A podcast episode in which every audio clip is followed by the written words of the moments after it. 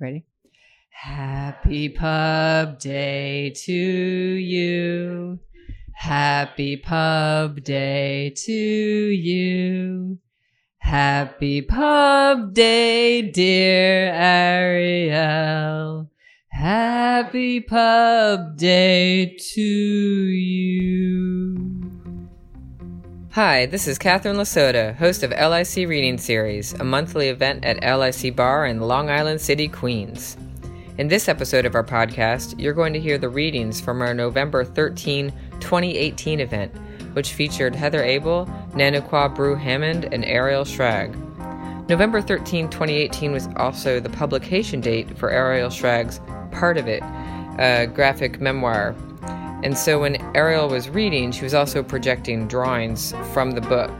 But I do believe the reading holds up even without seeing the images. And as you know, we're very proud to be in Queens at LIC Reading Series, so I asked each of our readers to share a brief anecdote about Queens before reading from their work. If you want to hear the panel discussion from this event, just listen to our next episode. And now let's jump into LIC Reading Series with our readings from November 13th, 2018, starting with Heather Abel.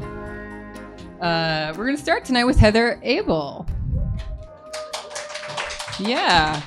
Heather Abel's debut novel, The Optimistic Decade, on the table over here, was published last year. It was an indie next pick and received praise from the New York Times, People Magazine, New York Magazine, and the Seattle Times, among many other places. Her essays have appeared widely, and they're really good, um, including in the New York Times and the online Paris Review. She received an MFA at the New School and has taught writing at the New School, Lane College, UMass Amherst, and Smith College. Um, P.S. She lives in Northampton, Massachusetts, so she's traveled to be here because Queens is like a beacon that draws in all the good writers. Uh, and she, so Heather was raised in California. She spent some time living in the high desert of Colorado, and I think you will see that influence in the beautiful descriptions of the land and also the people in the land in the optimistic decade. Um, LIC Reading Series alumna Mira Jacob says that Abel has, quote, the ability to bring both the spectacular and the intimate to life. And Heather, you received a glowing starred review from Publishers Weekly called The Optimistic Decade, a politically and psychologically acute debut. And also says that you combine a wry sense of humor with compassion towards all of your misguided characters. Let's give a big round of applause to Heather. Thank you. It is very nice to be here by the fire. My goodness, it's like the coziest. So my book actually came out this year. I think I sent you a bio that I was going to use next year. And I was like, it came. So it came out this May, which is this year still. But this is by far the coziest reading I've done. It was six months ago. Um, here it is. Let me think about what I was going to say. It's so many things to say. I'm going to give you a Queen's anecdote, but I'm going to fold that Queen's anecdote into a little description of the book because it folds in so well. Um, so I graduated from college many, many years ago. And I moved from college to Colorado, to this tiny little town on the western slope of Colorado. And if any of you have spent some time in like the beautiful alpine aspen mountains of Colorado, has anyone been there? So this is nothing like that. Um, this is very scrubby brush, very dry, no, you know, and very desolate, and not a lot of people there. A mining ranching area, and I moved there to write for an environmental newspaper. And I got there, and I was like, okay, this is it. This is where I will spend the rest of my life. I this is this is me. This is it. And I did not fit in at all. First of all at the time when I lived there, and the internet has changed this, but it was 1995, and there were no people very few people between like the ages of 20 and 35. And the other thing is that I was not a miner or a rancher or a hippie, really. I mean, not of this sort of hippie. And um, also, I'm Jewish and I'm from a city, and there were not people, there were no Jews. Um, and there still are no Jews. I gave a reading, and someone was like, I drove, I lived there, and I had to drive two hours to celebrate Passover. Um, anyway, so that is very, it's a hardship there. Um, but I didn't fit in. But I was thought, I want to live here forever. And I, I was very critical of the history of Western, you know, the Western expansion and people moving into the West and saying, like, now I will live here and I will remove the people who have been here before. And yet I had that feeling like I want to create my own world here. But I left to go to grad school and I moved to New York. And I got to New York, which is where I fit in in many cultural ways. And my ancestors are from. And I got here and I hated it. I'm sorry, I did. I really love it now. I wish I could move here from Northampton, but I hated it. And I was in grad school and I was walking to, I tell this story sometimes, I'm walking to my family Thanksgiving. And right now my cousin is here and we are planning our family Thanksgiving. So, which is next week. Wish us luck. But I was walking to it back when the older people planned it. And um, I had a really, this realization like you do when you figure out your life. And I realized, I'd been reading about the communes, um, and I grew up really thinking a lot about communes and utopian communities and alternative worlds. And I was reading about the ones from the 60s because I didn't like living in New York. And I realized that I was going to move to New York and start a commune. And it was like this amazing revelation. And I had two hours where I was the happiest I think I've ever been in my life. I was like, this is it. This is what I'm doing with my life. I get to leave here. I'm going to bring all my friends. We're going to move to Western Colorado in the middle of nowhere. And then two hours pass with my family. And I realize I am not someone who starts a commune. Um, I'm very ambivalent. So if I was someone who was like, "We will all go like this," I would then say, "Actually, let's let's do it a different way." Um, and also, I love nature. I love to be in nature. I make people go into nature with me, and I'm terribly scared of nature. So when I lived in Colorado, if there was a lightning storm in Utah, I would like run screaming. So it would be hard. And um, and so I just realized then that I wasn't going to write, I wasn't going to move to Colorado to start a commune, but I was going to write a novel about someone who was. And that's where this came in. But I still believed I would move back to Colorado to write the novel. I would just be a writer there. And then Queens happened to me. Well, first, okay, it wasn't really, I mean, I have to, okay, it was this person, this guy I met in Manhattan. And I liked him. He seemed like a, you know, we were going out and he seemed like a good guy. But I kept saying, I'm moving to Colorado. I'm going to move to Colorado. And he's a real New Yorker. He was born in New York. He loves New York. He wants to be in New York forever. And he said, okay, okay, you, you're going to, you're going to. And then he took me one day, I think it was the, our first anniversary to the Jackson Diner here in Queens. And he gave me as a present, he's like this, he's, he's not a very romantic, like present giving person. I don't think he's given me a present since. Um, this was 19 years ago or 18 years ago, but he gave me a copy of Delirious New York. Does anyone know that book by Rem Koolhaas? Anyways, it's an amazing New York book. And I realized, oh shit, I'm not going to ever move back to Colorado. I'm going to marry this person. And now he made me live in Northampton, Massachusetts. And that's, so that's, that's that. so that's my queen story. So thank you, queens, for having me not live in this place. Um, and I, so this book came out six months ago, and I've been telling sort of some sort of version of the story of this is you know this is why i ended up writing about this guy named caleb who moved to colorado to start a commune and i realized a couple weeks ago i was leaving something out which is part of the reason I wasn't going to start a commune is by the time I started this book when I was in my 30s, every organization I'd ever been a part of, and I was mostly kind of like radical lefty political organizations or, um, yeah, that was pretty much it. Or newspapers, mm-hmm. nonprofit newspapers were run by men. And even though I was raised a feminist by feminists, I didn't have this idea of a woman leading any one of those groups. And so I realized, so part of this story is the story of a young woman who believes, you know, who was raised by real radical lefties, raised marching, raised um, on picket lines, and comes to this realization that she's been sort of following them blindly for a long time. And so I'm actually going to read a part of the book that is not in Colorado. Most of it takes place on this utopian summer camp. Um, and I'll tell one more thing about it, which is the utopia, the, the place in Colorado where this guy Caleb comes in 1983 has just been taken over by a multinational corporation, much like Amazon, except it's called Exxon. So it has a different product. And Exxon came into the place and said, guess what? We're going to put in billions of dollars and create thousands of jobs. And it didn't work out so well. So Queens, that is a lesson for you. And Caleb comes in after that place is decimated. And a lot of the conflict of the book is the conflict between this sort of young utopian Jew and the ranchers and miners who have grown bankrupt living there. But towards the end of the book, you don't need to know, you don't need to have read the book to hear this bit.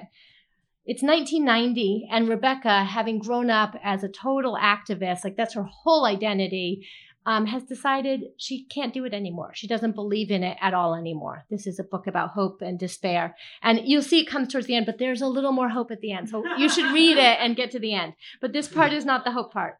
Um, so I will read it to you. One thing that happened in the six months since I published my book is I had to start wearing reading glasses. Here they are. Okay. So this is 1990, and Rebecca, the whole summer has passed on this utopian summer camp. Things have fallen apart. She's lost all of her ideals, and she's sitting in a um, her dorm room. Four weeks before the Persian Gulf War, six out of the seven members of Students United for Justice committed a misdemeanor by unfurling a banner from an overpass on I 80. Rebecca, who had back in May conceived of this action, everything done by Students United for Justice was called an action, was not among them. At the time, Rebecca was eating dinner with Michelle, the roommate assigned to her in late August when Rebecca had told the Dean of Students that she could no longer move into the Peace and Justice Cooperative because each of the three nouns in the name of the Peace and Justice Cooperative held a promise that could never be fulfilled. Similarly, as we've seen, this was just 1990 and things have changed. Okay. Similarly, Rebecca had changed her major from Third World Revolt and Media Studies to English. And and she had been surprised to find that her new classmates cared deeply about made up people and their made up problems. The dinner Rebecca and Michelle were eating during the action was dinner only in the temporal sense. It was dinner time. Michelle, who was pre med, had taught Rebecca many things, including the practice of bringing plastic baggies to the dining hall at breakfast, filling them with cereal, and eating the cereal dry for all other meals. They were sitting on the floor of their room, half a dozen baggies between them, as Michelle talked about Christmas. Only six days away, and she hadn't bought anything for her aunties or two nephews. Michelle's side of the room, usually neatly stacked with organic chem textbooks and color co- coordinated flashcards, had lately been overtaken by gifts and wrapping paper. Michelle had, on several occasions, announced that she loved Christmas so much. The lights, the love, the presents. Michelle was a woman of surprisingly intense passions. She loved U2 so much. She loved she loved Peanuts cartoons so much. She loved her little figurines of Peanuts characters wearing Santa hats. She loved the Gap so much, although she believed that the Gap in Berkeley was a pale imitation of the Gap in San Jose, which was the best Gap in the world. Rebecca had tested this theory herself when she went home with Michelle for Thanksgiving and bought, at Michelle's urging, khakis and a red v neck at the best Gap in the world. When she wore this outfit, she felt as if she were in disguise. Although, as Luke had explained to her, all clothes were costumes, everyone was posturing, there was no true immutable self between these consumer choices. We are each only the sum of our signifiers, Luke liked to say. Luke was a senior Rebecca had met in a seminar on postmodernism. After he'd eviscerated a paper she'd written, Who is the Dreaming Animal Really? Representations of the Other in Kingsolver, he, he'd asked her out to coffee, where he'd explained that all politics was aesthetics. Protest was an aesthetic choice. Capitalism had subsumed rebellion, making it just one more thing to purchase.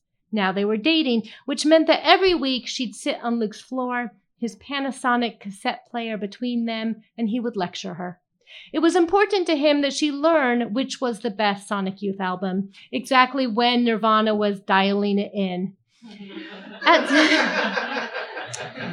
at some point in the evening, he would put on Galaxy 500, and they'd have quick sex on the floor, a jabbing in the general direction of her clitoris, a frantic humping. The main erotic actions, as far as Rebecca was concerned, had to do with the condoms. Luke standing with a foolish and gorgeous erection searching for condoms in his dresser drawer. Luke sitting on his bed with a serious expression, tongue peeking through his lips as he unfurled the rubber slowly down the length of his dick. Luke on top of her, the smell of condom on his fingers. Luke de- dexterously tr- tying the knot in the spent, baggy condom, tossing it overhead into the trash basket after which Luke would take a short nap and then the music t- tutorials could resume. Sometimes Rebecca would say that she liked a song, and Luke would say no, that song was derivative. And once she knew more, she wouldn't like it. It was somewhat funny what you needed to go through in life to see the erection. the first time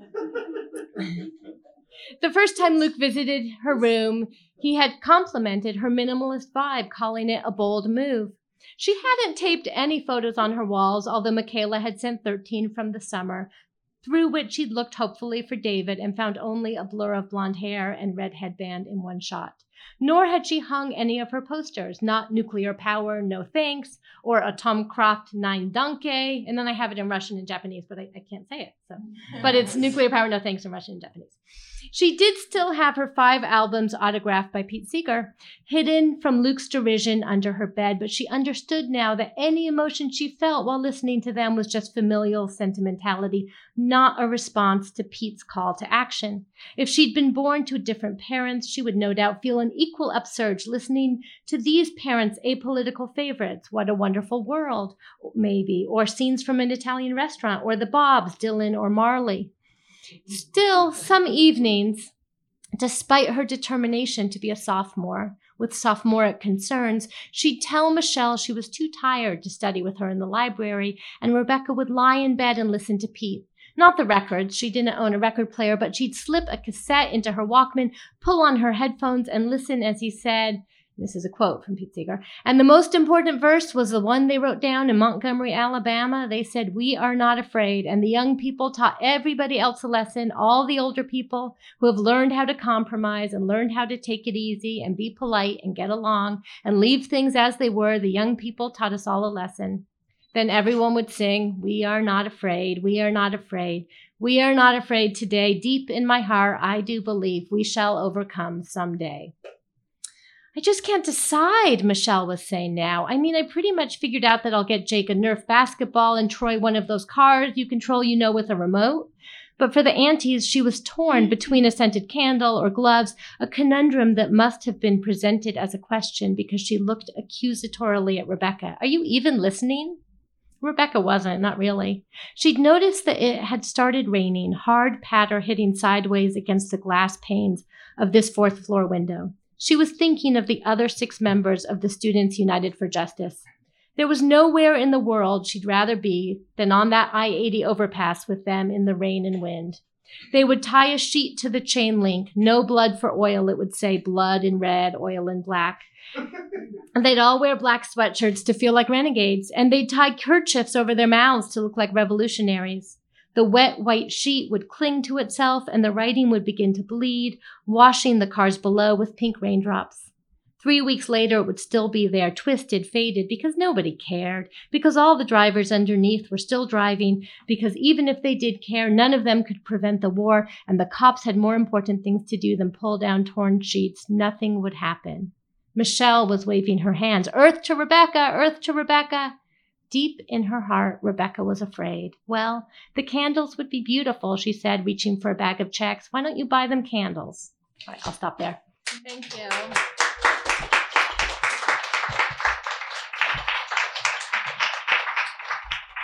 Let's keep it going for Heather Abel, guys.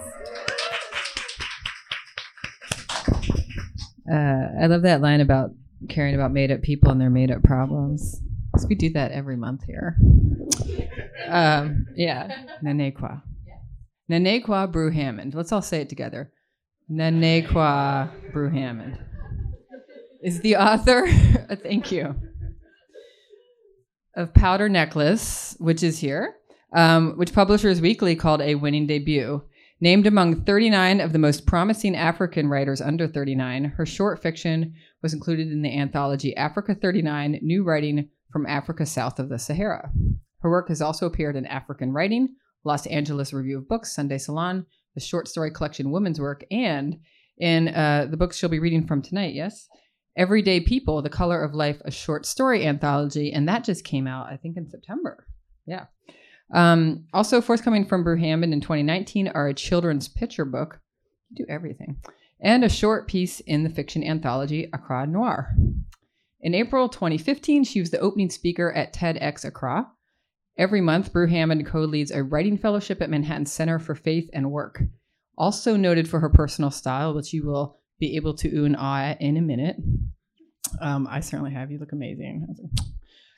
Brew Hammond's fashion sense has been captured by New York Magazine, Essence Magazine, Paper Magazine, and the New York Times, among many other outlets. Recently, she co founded the Made in Ghana coat line Exit 14, which was featured on Vogue. You just had a, a trunk show, I think. Currently, Brew Hammond's at work on a new novel. Publishers Weekly says of Powder Necklace, her novel, it's the beauty of the prose and the resilience of the heroine make this a winning debut. And Kirkus Reviews says of Everyday People, from which she'll be reading, um, that this is a vital, riveting anthology that emphasizes the complexity and diversity of minority experience. Let's give it up. and Nana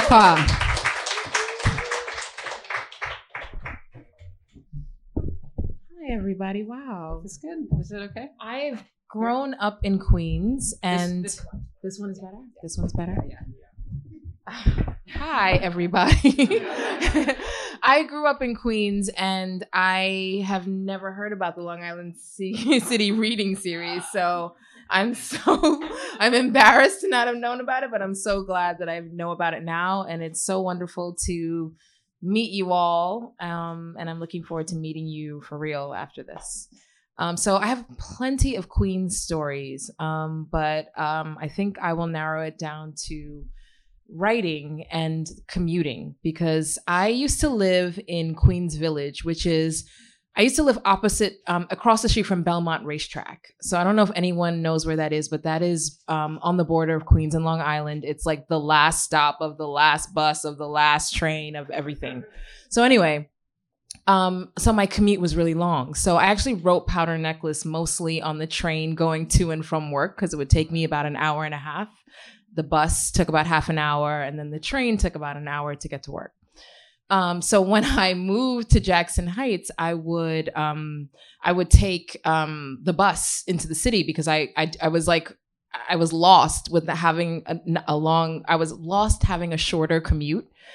So I the bus would take about an hour. The Q32, if everyone if anyone ever knows about that bus, so you know about the Q32. The Q32 is awesome. So I'll take I'll take that and I'll sit and it's about an hour into um, the city and I'll ride on the bus.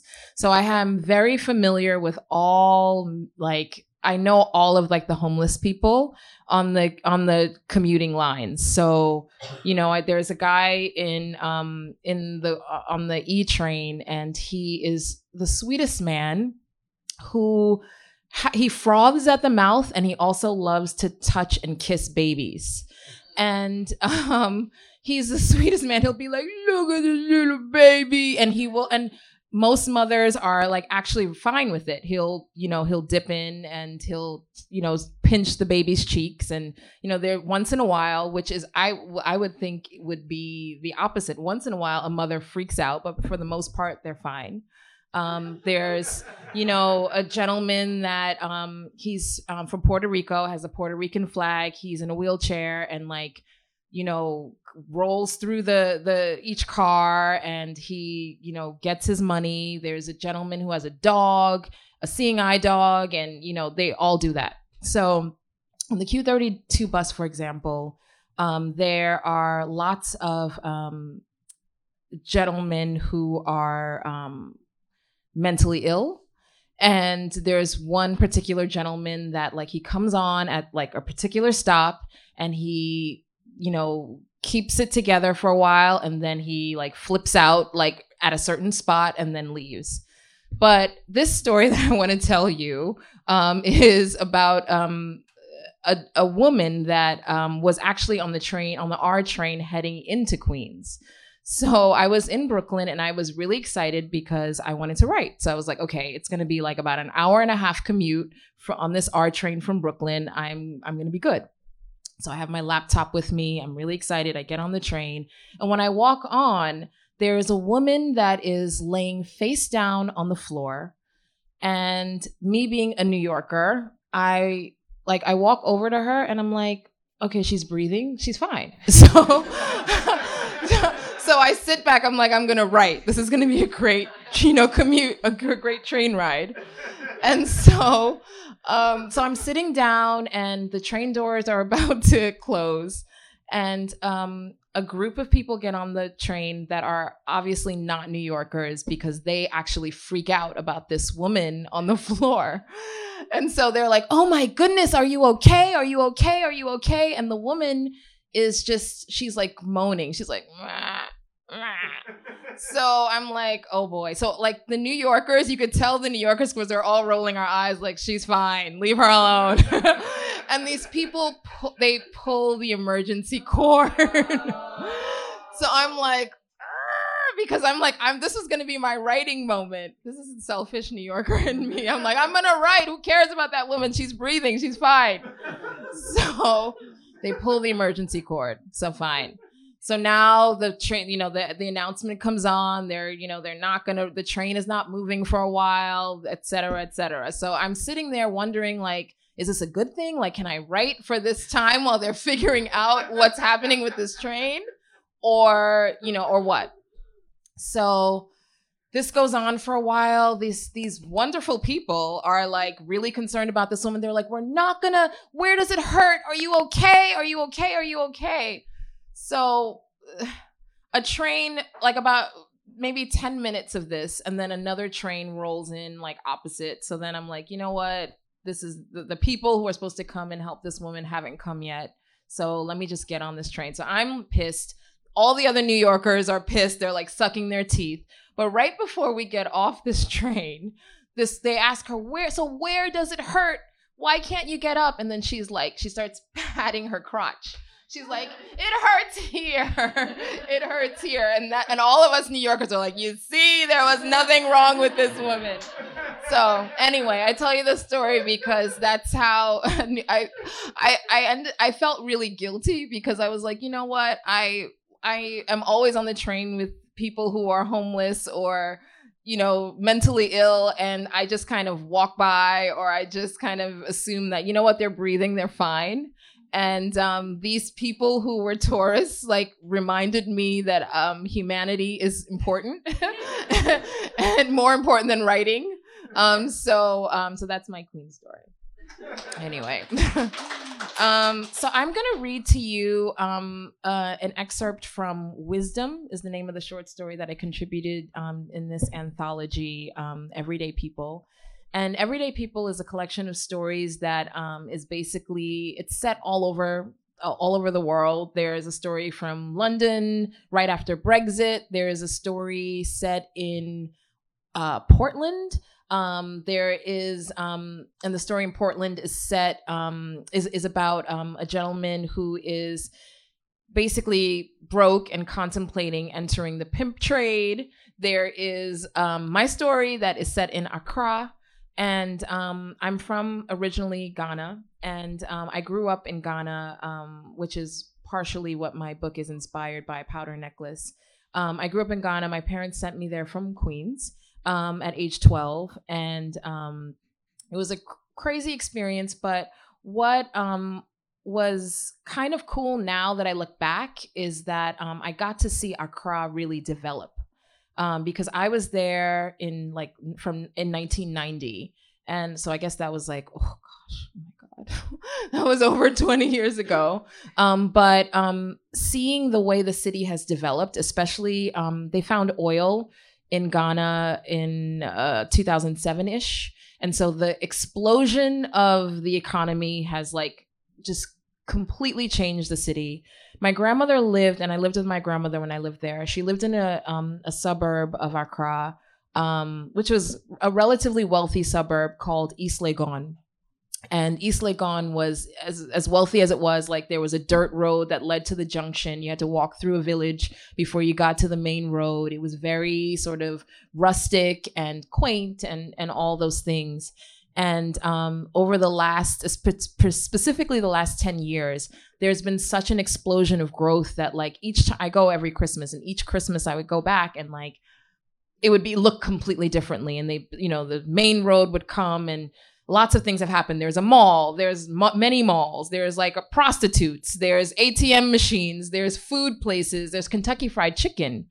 Um, so I wanted to write about that because on one hand, um, you know, the the neighborhood has really like sort of taken off in a certain way and that development has been good in many ways but then um, it hasn't been good. So i wanted to explore that a little bit um, in this story uh, wisdom. So here goes. It was long past the time of night when the prostitutes on lagos avenue shouted away at any car that dared slow to without intent to purchase. The kebab, waakye, roast pork, and guinea fowl sellers had packed up. The drinking spots were closed. Only armed robbers, avuvis, taxi drivers, and prayer warriors were awake, and maybe watchmen if they were good. Of the sleepless, Yao was among the first group. If you counted the two clothes hangers he had unraveled and joined to create a long, wiry accomplice. He inserted it now through a torn window net and the space between missing louvers, moving the hooked extension past two bodies rising and falling in the surrender of sleep on two mattresses joined together on the floor. He directed the wire to a red dot to the red dot of a charging cell phone, bypassing the green light of a charged laptop for the former's easier mobility. He wiggled his wrist like he was turning a key, unlocking the house he peered inside of. When his hook fastened onto an edge of the phone, Yao took advantage of the faint magnetic connection, yanking his booty with ginger determination, slowly dragging it along the ground, past the dreaming owners, up the inside wall, and out. The mobile lit up and trembled in his hands just as he clasped it, an alarm surprising him. Yao juggled the phone in reflex, almost dropping the device and his wiry extension as he simultaneously noted the reminder accompanying the alert exams. He jabbed the power button and scrambled toward the section of wall he had hopped over, past the window he had first looked into, finding nothing but a naked old woman sleeping next to a rotating fan. A light switched on. Now straddling the pillow he had used to smother the jutting shards of glass affixed along the top of the wall for security, Yao looked back momentarily. A man poked his head through the absent louvers and fraying net, heaving with the anger of interrupted sleep and the shock of violation. He! Julo! Julo! Julo! He repeated the thievery charge in firing squad succession, shedding more grogginess with each declaration as he became increasingly infuriated. His rising decibel was a call to arms, a desperate rallying cry to his neighbors and the watchmen that manned the mix of modest bungalows and code flouting mansions that dwarfed the domicile Yao had picked because it had no guardhouse or dogs. A distant Doberman barked, but no one emerged from the adjacent watch houses or visitor gates. It was two hours before dawn, when sleep most resembles death, the time night security snore in peace. It was also the part of East Legon that had managed to maintain an, uh, its quiet neighborhood aspirations, even after Boundary Road was paved to connect it to the motorway, and a spree of new construction had changed the area's topography. Shiashie had become a sprawling grid, a sprawling grid of mansions and newly built townhouses, complete with companion signboards advertising US dollar asking prices, and protected by a firewall of amenities for expats international schools, corner provision shops, and passion project clothing boutiques hid and hemmed the movements of the shanty town Shiashie had taken its name from, and the residents that pre- predated the gentrification. Lagos Avenue, with its bars, outdoor eateries, ATMs, and nearby mall, was a minute's long drive from Shiashie, a long enough walk that it kept revelers, riffraff, and the prostitutes' patrons out, unless they were coming home. This was why Yao had gone in. Now, on the street side of the wall, the mobile in his pocket, adrenaline lacing his blood, Yao sprinted away, his extended hanger and punctured pillow in tow. Somewhere between the French Embassy Lycée and the A&C Mall, he started laughing. The mirth cum bravado of relief escaped him in dog throated guffaws, pooling in his eyes. He moved the pillow to the hand that held the deformed wire and felt for his phone his spontaneous howls ebbing to intermittent wheezing and gulping sounds as he recalled the naked old woman he had spied. The aberewa's legs had been spread and twisted like his hanger, stuffed and misshapen like his pillow. He had watched her roll over, the moonlight illuminating breasts with the loose, hef- with the loose heft of fufu as they slid into her armpits. Before he remembered his mission and moved to the next window in search of a valuable left out that could be easily pocketed, now, Yao shook with a renewed stream of cynical giggles at the thought of making the grandmother munch her pillow as he drilled himself inside her, her rotating fan their only witness. A hissing sound interrupted his brutal reverie. The serpentine call had come from a woman sitting on the steps of the closed mall, the light from the adjacent filling station and an overhead security beam making an eerily frizzy halo of her wig. The short hairs had the plastic pluck and ambition of a storefront boutique mannequin. Her outfit was as elegantly garish, a t shirt bearing the bedazzled noun verb flirt, and similarly spangled jeans that tapered above platform stiletto sandals. Prostitute, he decided, with a mix of condemnation and arousal. He stopped to look her over from his position across the street and yanked the waistband of her jeans to her shoes in his mind. His penis stirred at the thought, pushing against the zipper of his shorts. He waited for a taxi to pass before padding over to her, still clutching the pillow and extended hanger. The girl sat as stoic as the Kwame Nkrumah statue in the new Dubai park near Circle. Dubbed so, Yao assumed, because the United Arab Emirates city was also awash in blue floodlights. Only her eyes darted, from the rectangle in his pocket to the burglar's accessories he carried. You've come to sleep or to clear a drain, she asked when he stood in front of her. What do you have in your pocket? Smiling, Yao rehearsed a line of dialogue he had heard on Atração, a Brazilian soap opera that always seemed to be on at the salon next to the construction site he shared a room in. Something big for you. That's for me to find out, the girl replied. She had apparently watched the same episode, her accent morphing to match the baby pitched English of the actors who voiced over the Portuguese speaking talent. He brought himself closer, dropping the pillow and hanger. She stood slighter. She stood slighter than she had looked sitting with her knees grazing her breasts, and shorter even in her platform stilts. Her wig at his chest, he fixated on the fake patch of scalp the hairs radiated around as her hand reached for his bulge. Ash! Yao tore away from her in pain, but she had let go first, skipping away into the taxi that had passed moments for moments before, taking the rectangle in his pocket with her. Thank you.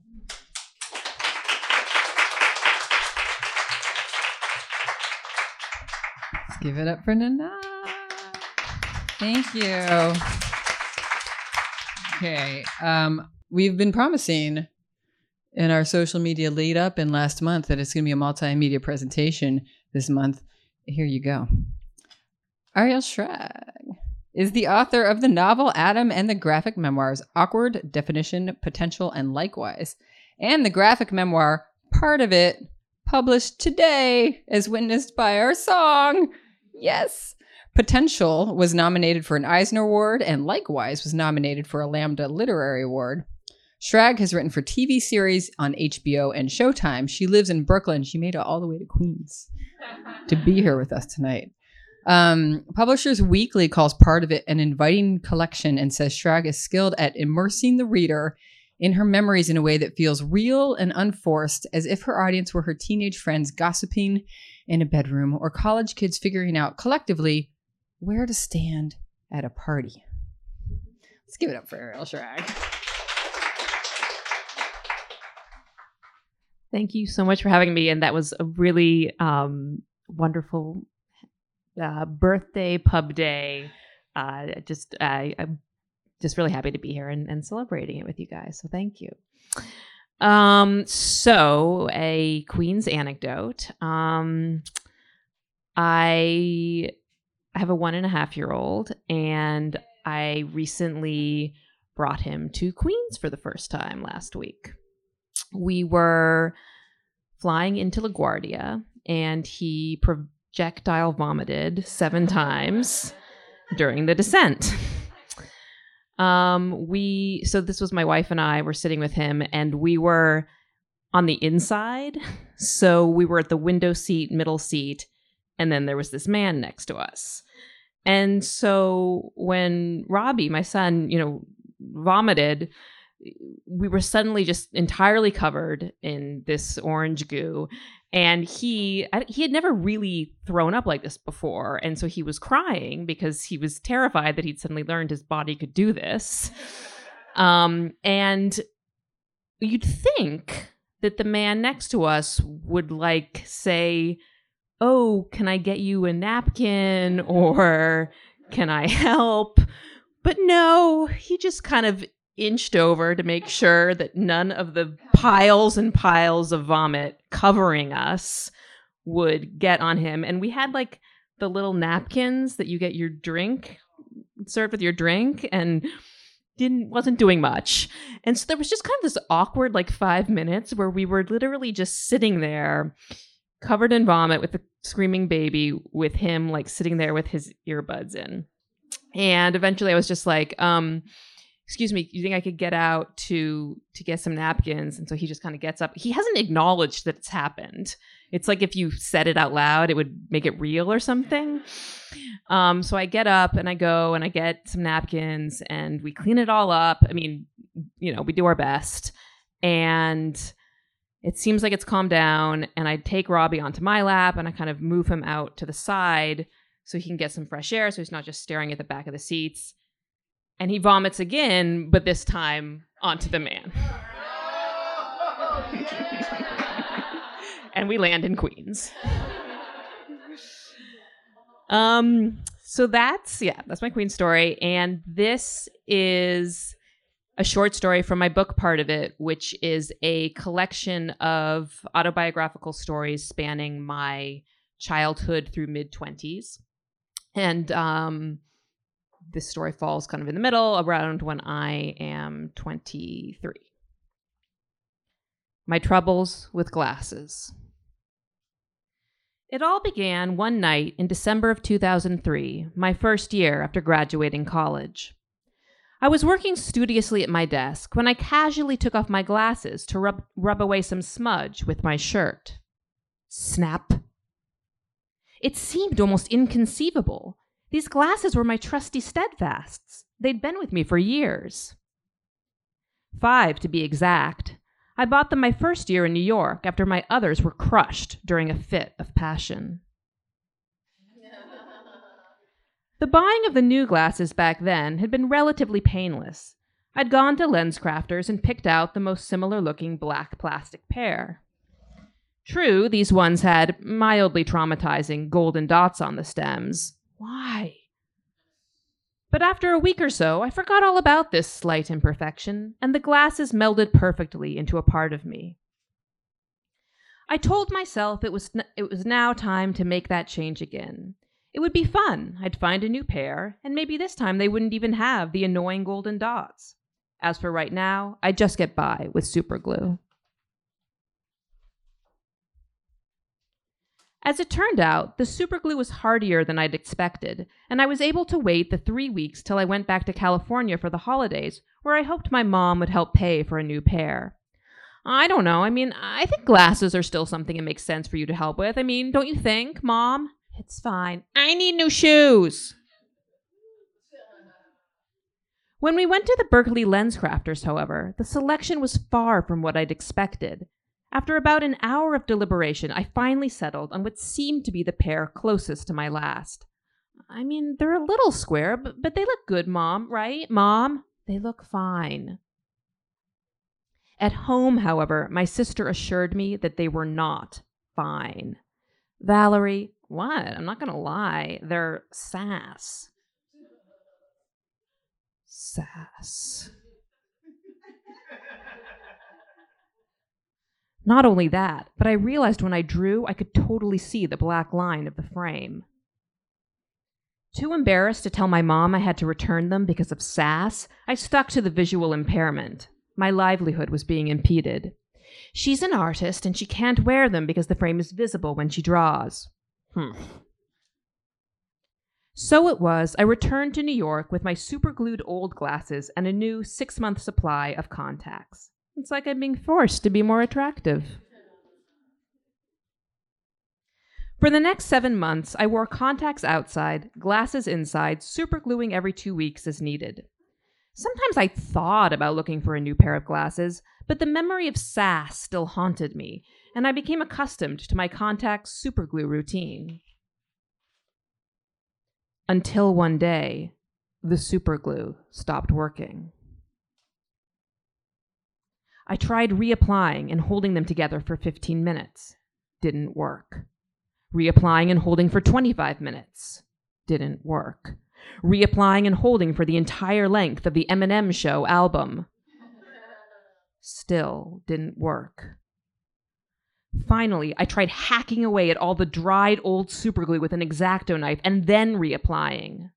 No good. I was without glasses. The day after my glasses broke for good, I was on a bus driving up to rural Maine to spend the week helping my mom and sister take care of my grandmother at her summer house. I decided I would just have to wear contacts for most of the time and go blind when my eyes were tired. Since I would only be around family in the woods, it shouldn't be a problem. There was, in fact, something I really liked about being extremely nearsighted. It was like I could exist in two separate universes. The city has sunk under water. During my blind days in junior high, I used to imagine that I was developing my other senses at an accelerated rate. Get her to the ER! Why are you facing over there? It is easier for me to understand this way. My vision was ten times worse now than it had been back then, and I imagined myself in Maine resharpening my old skills. Hark, a loon! Really? I don't hear it. When I arrived in Maine, however, all romantic ideas about being blind were forgotten and replaced by a sudden, desperate need to be mothered and taken care of. Ariel, Mom, I need you to fix my glasses. That night, my mom spent three hours coming up with some elaborate thread, cardboard, superglue method of holding together the glasses.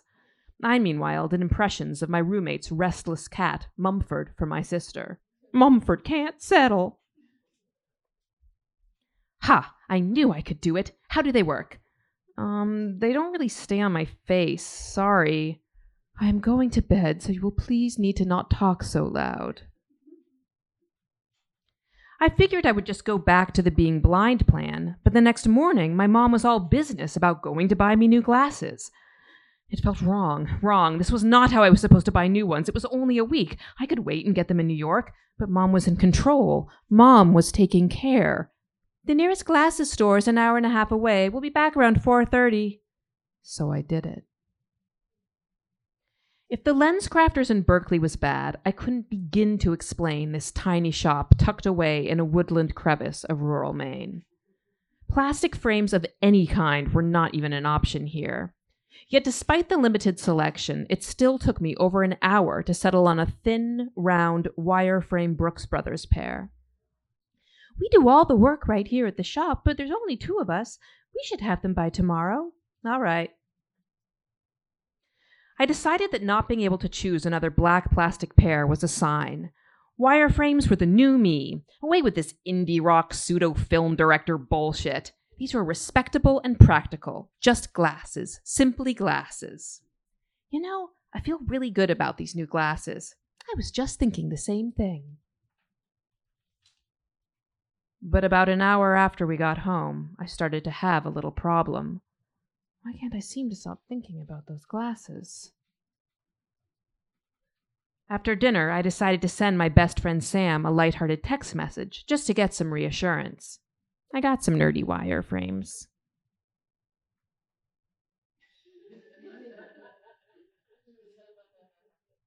What had I done?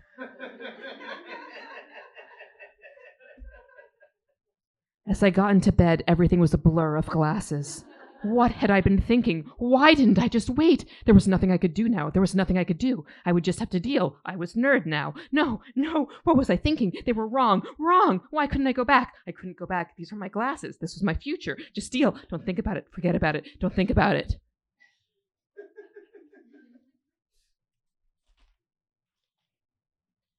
I woke up in the morning with glasses glued to the inside of my brain.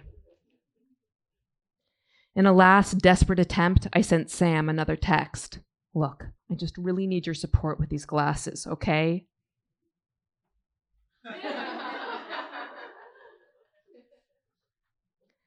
I sat down to breakfast, deeply, horridly ashamed. So we're going into Ellsworth to pick up Ariel's glasses, and we'll get something for dinner in Bar Harbor on the way back. I don't want to pick up the glasses. No one heard me. I think I need to return the glasses. What?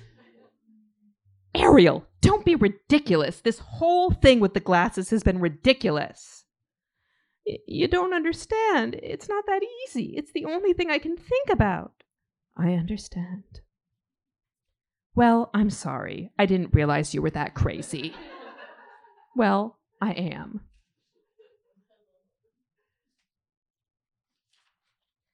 So I returned the glasses. I, I just decided I don't want them. But the glass is already cut. We normally don't have a return policy like this. I mean, I suppose we can refund you, but we'd be making an exception. Th- thank you. I'm sorry, Mom. I'm so sorry. It's okay. I, I just don't think I'll be going with you to buy any more glasses. Come on, Ariel. Let's go out in the boat. Free of the glasses, the world had never looked so glorious. When I got back to New York, I decided this time I was absolutely going to do things right. I arranged a date in which the whole day was free for me and Sam to go to the largest LensCrafters in the city. I even arrived two hours before she was meeting me so that I could make preliminary judgments. When Sam arrived, we stayed for another three hours. Okay, so I was thinking these are the best. No. The guy here recommended these. No. Are you sure I shouldn't do wireframes? Yes. I look like a genius in these, don't I? These make me look like a genius. Do they make me look like a genius? No. To Williamsburg. To Dyke Rock. To Lawrence Eagle.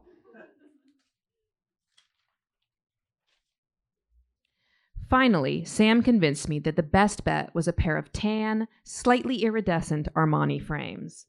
You're sure they're not too iridescent? It's barely noticeable. Trust me, those are the best. These really make me do look like a genius. Should I just buy them with clear glass? That will be 290, credit or debit. The decision was made. I should have felt free, liberated.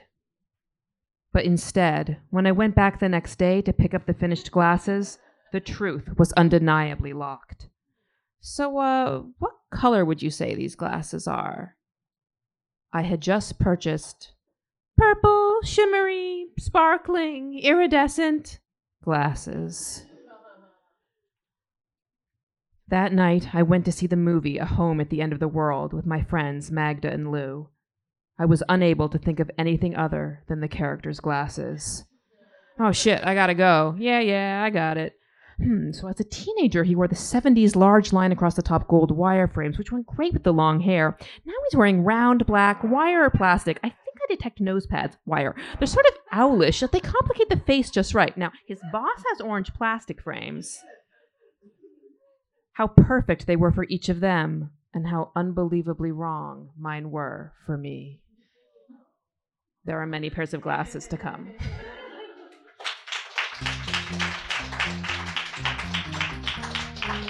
That's today's show. If you like what you heard, tell a friend or leave a review wherever you found us.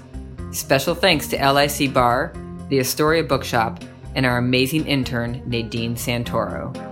A big thank you to our sponsors over the years LIC Corner Cafe, Sweetleaf Coffee, Court Square Diner, and the Gantry Restaurant. This episode was recorded by Carl Jacob and mixed and edited by Justin Alvarez. Our theme music is by Pat Irwin. The LIC Reading Series is made possible in part by the Queens Council on the Arts with public funds from the New York City Department of Cultural Affairs in partnership with the City Council. I'm your host, Catherine LaSota. See you next time in Queens.